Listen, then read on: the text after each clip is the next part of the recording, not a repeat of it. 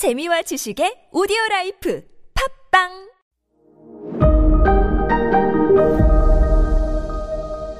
네, 여러분 안녕하십니까. 역사 스토리텔러 썬킴 인사드리겠습니다.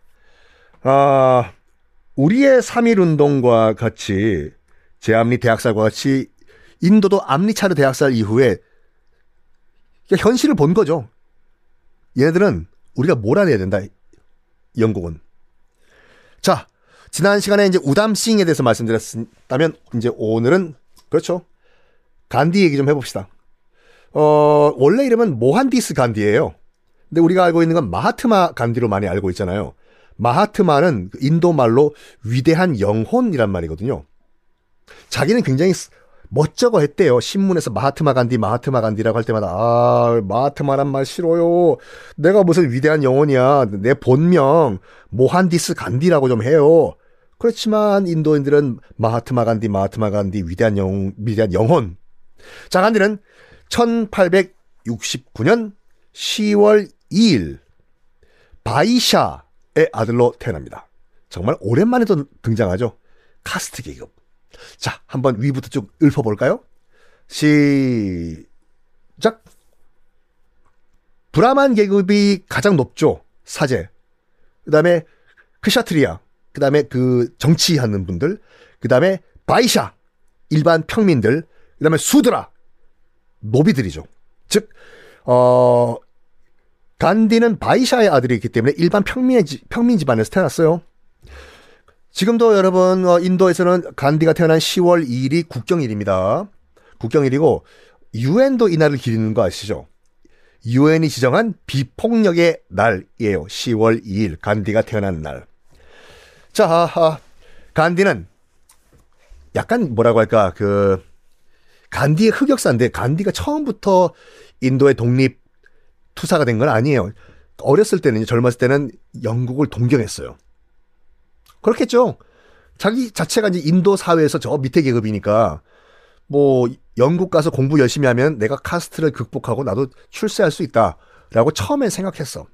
안중근 의사도요. 안중근 의사도 아 이런 말하면 또 그 참 뭐 욕을 먹을 수도 있, 겠지만 안중근 의사도 10대 때는 굉장히 러프한 터프한 와 방황의 10대를 보냈습니다. 아, 이건, 이건 제가 뭐, 뭐, 그 꼬매낸 얘기가 아니라 원래 있는 얘기니까 복권 팔았어요. 안중근 의사는요. 지금 로또, 사설 로또. 인천에서. 그게 중요한 게 아니, 아니라 그렇게 어, 질풍노도와 같은 10대를 보냈지만 나중에, 나중에 민족의 영웅이 되신 것과 같이 간디도 처음엔 영국을 동경했습니다. 그래가지고 출세를 위해 가지고 런던으로 건너가요. 영국으로요. 가서 어, 그 런던 대학교 법대를 졸업합니다. 그리고 이 변호사 시험을 통과해서 변호사가 돼요. 맞습니다. 간디는 영국 변호사였어요. 런던 간 순간부터 이제 영국 빠가 된 거예요. 그렇죠. 그 인도 시골 동네에서 왔다가 지금 런던을 보니까 우와 이게 바로 선진 도시구만. 저 웨스트민스터 봐봐. 이야 런던 타워. 우와. 너무 화려하니까 처음엔 영국을 동경을 했습니다. 어 근데 이제 그 어, 간디가 정신을 차리는 계기가 하나가 등장을 해요. 런던에서 변호사 자격증을 따고 남아공으로 건너가요. 남아프리카 공화국으로 건너갑니다. 거기서 엄청난 인종차별을 겪어요. 어느 정도였냐면, 당시 이제 1등 칸 표를 끊고 가고 있었어요. 변호사니까 돈 많이 벌겠죠. 1등 칸 표를 끊고 기차를 타고 있는데, 옆에 앉아있던 영국인들이 냄새 난다고, 카레 냄새 난다고 기차 차장한테 항의를 한 거예요. 같은 공간에 나는 유색 인종과 앉아 있을 수가 없다. 라고. 쫓겨나요. 그래서 간디는 항의를 합니다. 변호사 간디는. 1등석 티켓을 보여주면서 난 1등석 돈 내고 티켓 샀는데 내가 어디로 가냐고. 그럼 내가 2등석, 3등석으로 가야 되냐? 물어요. 아니요. 2등석, 3등석도 못 가요. 어디로 가냐? 짐칸으로 가라고 해요. 진짜로. 당연히 간디 열 받죠. 난 내가 무슨 짐짝이냐? 난 변호사라고. 난 짐칸으로 갈 수 없다. 라고 실랑이를 벌이다가 기차에서 내동댕이를 쳐줘요. 쫓겨나요. 기차에서 쫓겨나요.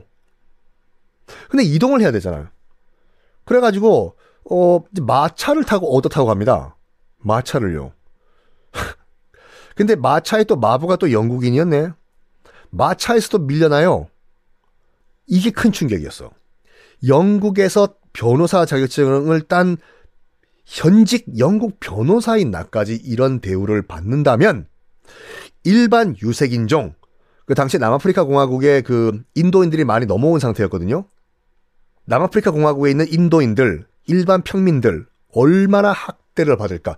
변호사인 나조차 이런데 그때 이른바 젊은 친구들이 쓰는 말 현타가 와버린 거예요. 빵! 와. 그러면 내가 저항을 해야 되는데 이런 말도 안 되는 이런 그 현실에 어떻게 저항을 할까?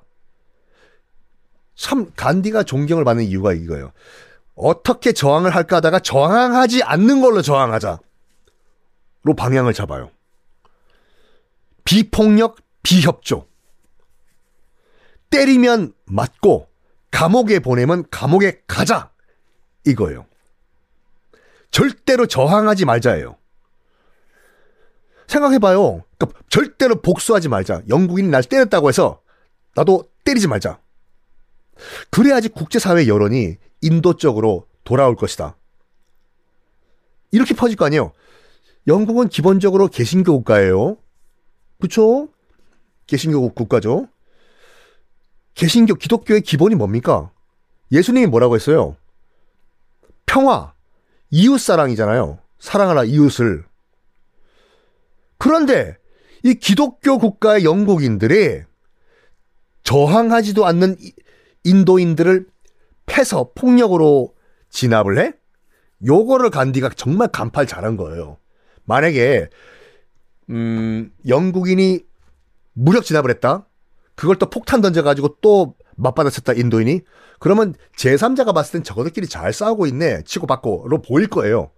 근데 때리면 맞고 감옥을 보내면 감옥에 가고 가만히 있으면은 일방적으로 한쪽은 패고 한쪽은 당한 거는 거로 보이지 않습니까? 그걸 딱 노린 거예요. 절대로 대항하지 말라.